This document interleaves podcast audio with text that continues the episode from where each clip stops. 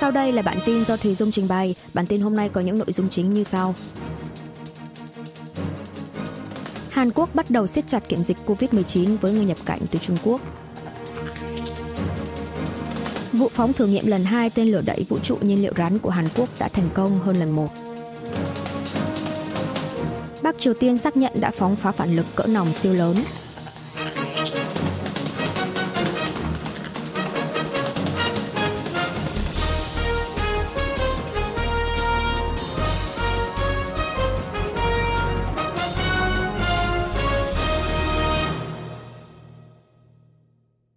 Hàn Quốc bắt đầu siết chặt kiểm dịch COVID-19 với người nhập cảnh từ Trung Quốc. Bắt đầu từ ngày 2 tháng 1, Hàn Quốc đã bắt đầu thực thi đối sách siết chặt kiểm dịch nhằm ngăn chặn sự lây lan dịch COVID-19 từ Trung Quốc vào trong nước. Theo đó, những người có thị thực cư trú ngắn hạn đến từ Trung Quốc phải thực hiện xét nghiệm COVID-19 bằng hình thức khuếch đại gen PCR ngay tại sân bay khi nhập cảnh. Trong thời gian chờ kết quả xét nghiệm, người nhập cảnh phải đợi ở một khu vực riêng và nếu được xác định nhiễm COVID-19 thì sẽ bị cách ly tại cơ sở tạm thời. Đối với người Hàn Quốc hoặc người nước ngoài cư trú dài hạn trong nước thì phải đến cơ sở y tế tại địa phương cư trú để xét nghiệm PCR trong vòng một ngày sau khi nhập cảnh từ Trung Quốc và đợi tại nhà cho tới khi có kết quả xét nghiệm. Chính phủ cũng hạn chế cấp thị thực ngắn hạn thông qua các cơ quan ngoại giao đóng tại Trung Quốc cho tới cuối tháng 1 này, do nhận định thấy cần thiết phải hạn chế các trường hợp du lịch ngắn hạn vào trong nước – Tùy theo tình hình, chính phủ có khả năng sẽ kéo dài thời gian áp dụng quy định này, ngoại trừ các quan chức ngoại giao hay có lý do nhân đạo như tham dự lễ tang. Người nhập cảnh từ Trung Quốc bắt buộc sẽ phải nhập các thông tin như số điện thoại và địa chỉ cư trú trong nước trên hệ thống điền trước thông tin kiểm dịch QR Bắt đầu từ ngày 5 tháng 1, hành khách đi trên tất cả các chuyến bay khởi hành từ Trung Quốc sẽ phải nộp giấy chứng nhận âm tính với COVID-19, bất kể là đến Hàn Quốc vì mục đích nhân đạo hay công tác công vụ, chỉ trừ trẻ nhỏ dưới 6 tuổi.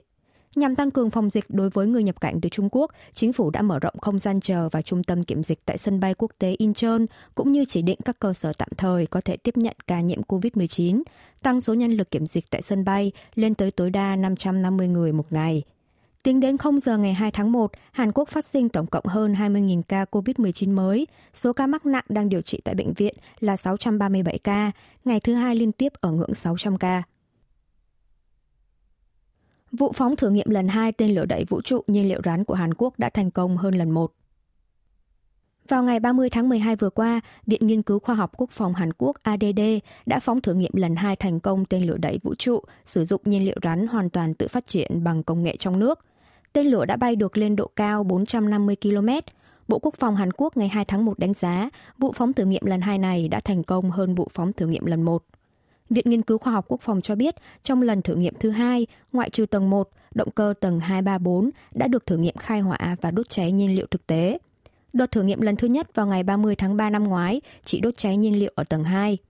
ADD cho biết chỉ có tầng 1 đến tầng 3 tên lửa thử nghiệm sử dụng nhiên liệu rắn, còn tầng 4 trên cùng thì sử dụng nhiên liệu lỏng nhằm đảm bảo tính chính xác khi tiến vào quỹ đạo. Thông thường, việc sử dụng nhiên liệu lỏng sẽ có thể điều tiết lực đẩy một cách dễ dàng hơn so với nhiên liệu rắn – bằng cách điều chỉnh lượng phun nhiên liệu. Bộ Quốc phòng đặt mục tiêu tiếp tục thử nghiệm để kiểm chứng tính năng tên lửa trong thời gian tới, đưa được vệ tinh radar khẩu độ tổng hợp SAR siêu nhỏ 500 kg lên quỹ đạo thấp cách trái đất 500 km vào năm 2025. Động cơ tầng 1 hiện vẫn chưa được thử nghiệm trong hai lần qua, đã được hoàn thiện thiết kế, dự kiến sẽ được thử nghiệm đốt cháy nhiên liệu trên mặt đất trong thời gian tới. Bắc Triều Tiên cũng đang tập trung phát triển động cơ đẩy sử dụng nhiên liệu rắn. Ngày 15 tháng 12 năm ngoái, miền Bắc tuyên bố đã thử nghiệm thành công động cơ đẩy sử dụng nhiên liệu rắn có lực đẩy 140 tấn. Nếu Hàn Quốc phóng vệ tinh cỡ nhỏ hoặc cụm vệ tinh siêu nhỏ thì có thể giảm thiểu được lỗ hổng giám sát bán đảo Hàn Quốc. Ngoài ra, Seoul sẽ có thể theo dõi các động thái của quân đội Bắc Triều Tiên như xe chuyên chở kiêm bệ phóng tên lửa di động TEL từ cự ly gần theo thời gian thực, nâng cao năng lực thăm dò và cảnh báo sớm của hệ thống tấn công phủ đầu bằng tên lửa Q-Chen quân đội Hàn Quốc lập ra đơn vị mới phụ trách chống hạt nhân, vũ khí hủy diệt hàng loạt. Hội đồng tham mưu trưởng Liên quân Hàn Quốc ngày 2 tháng 1 đã tổ chức lễ thành lập Ban đối phó hạt nhân và vũ khí hủy diệt hàng loạt nhằm đối phó với hạt nhân và vũ khí hủy diệt hàng loạt của Bắc Triều Tiên. Hội đồng tham mưu trưởng Liên quân cho biết đơn vị mới sẽ đóng vai trò chủ đạo, phát triển hệ thống ba trụ cột, điều hành năng lực tác chiến ở lĩnh vực không gian mạng, phổ điện từ, vũ trụ, Ban tác chiến sẽ là nền móng cho việc thành lập Bộ Tư lệnh Chiến lược, tối ưu cho môi trường chiến lược của Hàn Quốc. Hệ thống ba trụ cột bao gồm hệ thống tấn công phủ đầu bằng tên lửa Q-Gen, hệ thống phòng thủ tên lửa và phòng không Hàn Quốc KAMD và hệ thống trừng phạt và đáp trả trên diện rộng KMPR nhằm đối phó với uy hiếp hạt nhân tên lửa từ Bình Nhưỡng. Chủ tịch Hội đồng Tham mưu trưởng Liên quân Hàn Quốc Kim Sung Kyung đề nghị đơn vị mới đóng vai trò nòng cốt trong việc tăng cường năng lực và trạng thái sẵn sàng của quân đội nhằm răn đe và đối phó với mối uy hiếp hạt nhân tên lửa từ Bắc Triều Tiên. Thiếu tướng lục quân Park Hu-song, trưởng ban tác chiến trong vũ khí hủy diệt hàng loạt và hạt nhân cho biết sẽ nỗ lực hết sức để sở hữu sớm năng lực đối phó ngay lập tức với bất kỳ mối uy hiếp hạt nhân, tên lửa nào của Bình Nhưỡng và đối phó một cách áp đảo quân địch. Bắc Triều Tiên xác nhận đã phóng pháo phản lực cỡ nòng siêu lớn. Ba loạt pháo phản lực được Bắc Triều Tiên bắn vào ngày 31 tháng 12 năm ngoái đã nhắm chính xác vào đạo mục tiêu thiết lập trên Biển Đông, thi uy được tính năng chiến đấu. Hãng thông tấn Trung ương miền Bắc cho biết vào rạng sáng ngày 1 tháng 1 năm 2023, nước này đã phóng tiếp một pháo phản lực cỡ nòng siêu lớn 600mm, được bàn giao cho một đơn vị pháo binh tầm xa ở khu vực phía Tây hướng về phía Biển Đông. Việc Bắc Triều Tiên nói đã bàn giao pháo phản lực cỡ nòng siêu lớn cho đơn vị pháo binh mang ý nghĩa nước này đã triển khai thực chiến loại pháo này. Pháo phản lực cỡ nòng siêu lớn mà miền Bắc nhắc tới chính là tên lửa đạn đạo tầm ngắn mà quân đội Hàn Quốc phát hiện được vào một ngày trước. Theo Hội đồng Tham mưu trưởng Liên quân Hàn Quốc, vào lúc 2 giờ 50 phút sáng ngày 1 tháng 1, Bắc Triều Tiên đã phóng một tên lửa đạn đạo tầm ngắn từ khu vực Yongsan, thủ đô Bình Nhưỡng, về phía Biển Đông. Tên lửa đã bay được hơn 400 km và rơi xuống Biển Đông, Khác với các loại pháo phản lực khác, pháo phản lực cỡ nòng 600mm có trang bị thiết bị dẫn đường, tự tìm mục tiêu nên được quân đội Hàn Quốc phân loại là tên lửa đạn đạo. Trước đó vào lúc 8 giờ sáng ngày 31 tháng 12 năm ngoái, miền Bắc đã phóng 3 tên lửa đạn đạo tầm ngắn từ khu vực huyện Trung Hoa, tỉnh Bắc Hoang Hê về phía Biển Đông. Những thay đổi về thuế giá cả trong năm 2023 từ năm 2023, người dân Hàn Quốc sẽ được giảm nhẹ nhiều loại thuế như thuế bất động sản và thuế thu nhập, đồng thời tiền lương tối thiểu cũng được nâng lên. Trước tiên, người dân sẽ được giảm gánh nặng thuế bất động sản tổng hợp theo phương hướng khuyến khích hạ cánh mềm thị trường bất động sản đang dần hạ nhiệt của chính phủ. Giá trị nhà ở đánh thuế được tăng lên 1,2 tỷ won, 946.200 đô la Mỹ với người sở hữu một nhà ở và 900 triệu won, 709.600 đô la Mỹ với chủ hộ sở hữu nhiều nhà ở. Chính phủ cũng xóa bỏ cơ chế đánh thuế nặng với người sở hữu hai nhà ở, dự kiến xóa bỏ thêm một số khu vực siết chặt quy chế bất động sản và hạ thuế sở hữu bất động sản. Cũng từ năm 2023, gánh nặng thuế thu nhập được giảm nhẹ. Mức thuế suất thấp nhất trong biểu thuế thu nhập 6% sẽ áp dụng với người có thu nhập trên 14 triệu won, 11.000 đô la Mỹ, tăng thêm 2 triệu won, 1.577 đô la Mỹ so với trước.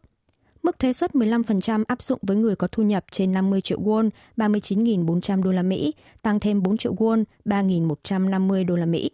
Bên cạnh đó, trong năm 2023 sẽ có một số mặt hàng tăng giá. Trước tiên, giá xăng sẽ tăng dần 100 won trên 1 lít do mức giảm thuế xăng dầu thu hẹp trong năm mới. Đơn giá điện cũng tăng từ quý 1. Mức lương tối thiểu cũng tăng thêm 5% thành 9.620 won, 7,50 đô la Mỹ một giờ.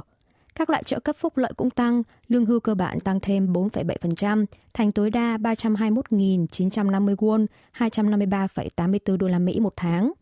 Từ năm nay, khái niệm hạn sử dụng ghi trên bao bì các sản phẩm sẽ được thay thế từ thời hạn phân phối trên thị trường đổi thành thời hạn sử dụng, là thời gian dài tối đa mà người tiêu dùng có thể sử dụng sản phẩm, đó mà không gặp vấn đề gì trong trường hợp tuân thủ đúng các điều kiện bảo quản. Ngoài ra, từ tháng 6 năm nay, Hàn Quốc sẽ thống nhất cách tính tuổi theo tuổi tròn trong giới tư pháp và thủ tục hành chính nhằm phòng ngừa tranh chấp và hỗn loạn không cần thiết xoay quanh việc tính tuổi. Thương mại Hàn Quốc năm 2022 u ám hơn cả thời kỳ khủng hoảng tài chính toàn cầu 2008.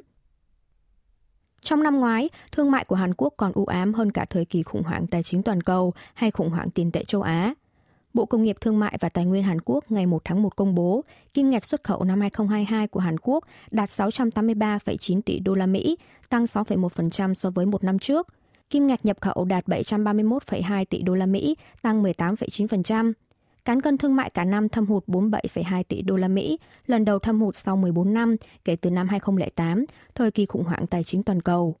Quy mô thâm hụt cao gấp hơn 2 lần so với mức cao kỷ lục trước đó là 20,62 tỷ đô la Mỹ năm 1996. Trong đó cán cân thương mại với Trung Quốc thâm hụt hơn 24 tỷ đô la Mỹ. Trong năm 2023, xuất khẩu được dự báo là sẽ tiếp tục đình trệ. Các doanh nghiệp đã bắt đầu thắt chặt đầu tư. Hãng SK Hynix đã công bố cắt giảm một nửa quy mô đầu tư. các doanh nghiệp ở lĩnh vực máy móc, thép dự báo cũng sẽ thu hẹp đầu tư trong năm mới. Đặc biệt, các doanh nghiệp vừa và nhỏ sẽ càng lâm vào khó khăn trồng chất hơn do chi phí sản xuất tăng nhưng lại khó điều chỉnh giá thành sản phẩm. Doanh nghiệp cắt giảm đầu tư, lợi nhuận giảm không tránh khỏi tác động ngược lại tới tuyển dụng. Một kết quả khảo sát cho thấy hơn 1 phần 3 doanh nghiệp trong nước trả lời sẽ cắt giảm tuyển dụng trong năm nay.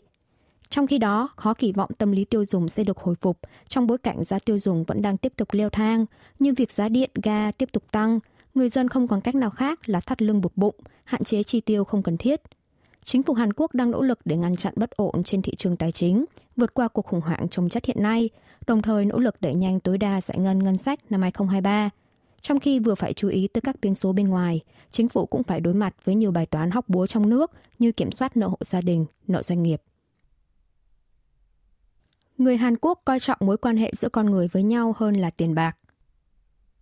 Nhân dịp đầu năm mới 2023, Đài Phát thanh và Truyền hình Hàn Quốc KBS đã cùng với cơ quan thăm dò dư luận Hàn Quốc Research tiến hành khảo sát về giá trị mà người Hàn coi trọng nhất. Kết quả là có tới 48% người tham gia khảo sát trả lời bản thân không tiến bộ nhưng cũng không bảo thủ, hai tiêu chuẩn lớn nhất được dùng khi phân tích về xã hội Hàn Quốc. Đầu tiên, 2.000 người tham gia khảo sát được hỏi mong muốn gì hơn trong cuộc sống, điều gì là quan trọng hơn cả giữa tiền bạc, niềm tin và mối quan hệ giữa con người với nhau – có hơn một nửa trong số này trả lời là quan hệ giữa người và người. 37% lựa chọn tiền bạc và chỉ có 9% trả lời là coi trọng tới niềm tin. Trong quan hệ giữa con người với nhau, số câu trả lời là ưu tiên vào quan hệ gia đình, chiếm ưu thế áp đảo. Trong hai lựa chọn là cuộc sống theo ý mình và cuộc sống hợp tác với người khác, số câu trả lời sống hợp tác nhiều gấp đôi.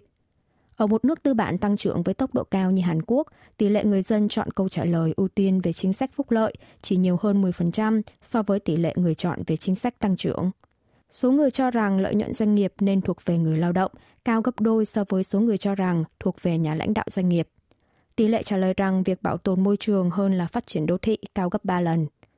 Liên quan tới vấn đề bình đẳng trong xã hội, tỷ lệ chọn cạnh tranh tự do cao hơn 5% so với ý kiến cho rằng cần ưu tiên vào vấn đề bình đẳng.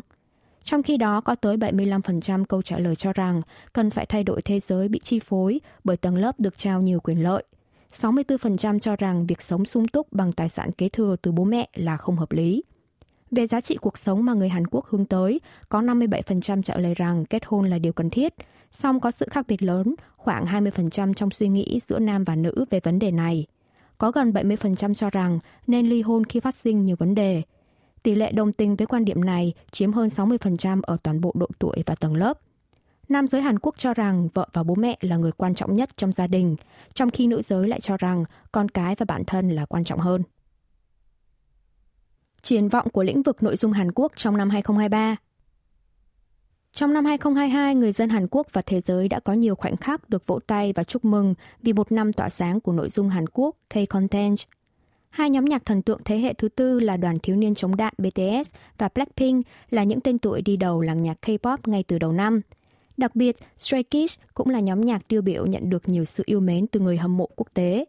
Trong năm ngoái, các chàng trai Stray Kids đã dễ dàng tiến thẳng lên vị trí số 1 bảng xếp hạng album chính của trang âm nhạc uy tín Billboard Mỹ